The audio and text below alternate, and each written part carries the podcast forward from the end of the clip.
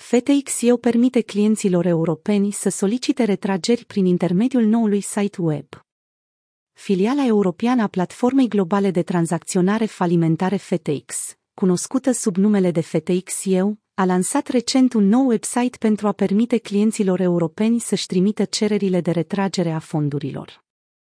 Această mișcare vine la aproape 5 luni după prăbușirea și falimentul platformei globale, FTX, începând cu începutul lunii noiembrie. Website-ul lansat recent de FTX EU pentru a facilita retragerea fondurilor FTX Europe.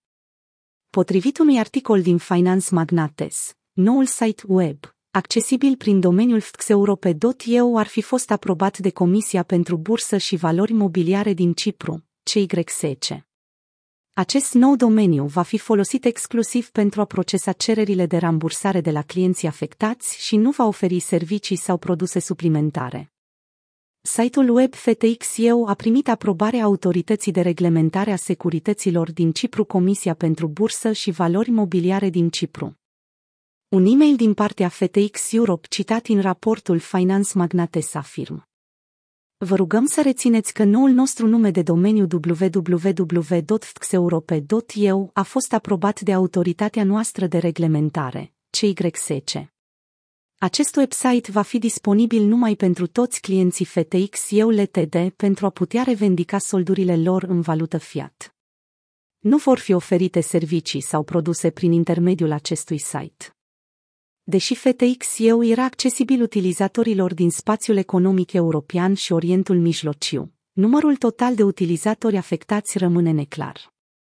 Având în vedere că FTX-EU a fost operațional doar din martie 2022 până la colapsul întreprinderii globale în noiembrie, se preconizează că numărul de clienți afectați să nu fie mare. O altă filială FTX, FTX Japonia, a rezolvat deja problemele clienților afectați, permițând retrageri totale de fonduri la sfârșitul lunii februarie, în valoare de aproximativ 50 de milioane de dolari. Autoritatea de reglementare din Cipru, CYSEC, a cerut FTX-EU să-și suspende operațiunile pe 9 noiembrie, cu doar câteva zile înainte ca FTX Group și cele 130 de companii afiliate ale sale, inclusiv FTX-EU, să depună oficial cererea de faliment pe 11 noiembrie. FTX Europe avea sediul în Elveția în perioada scurtă de funcționare.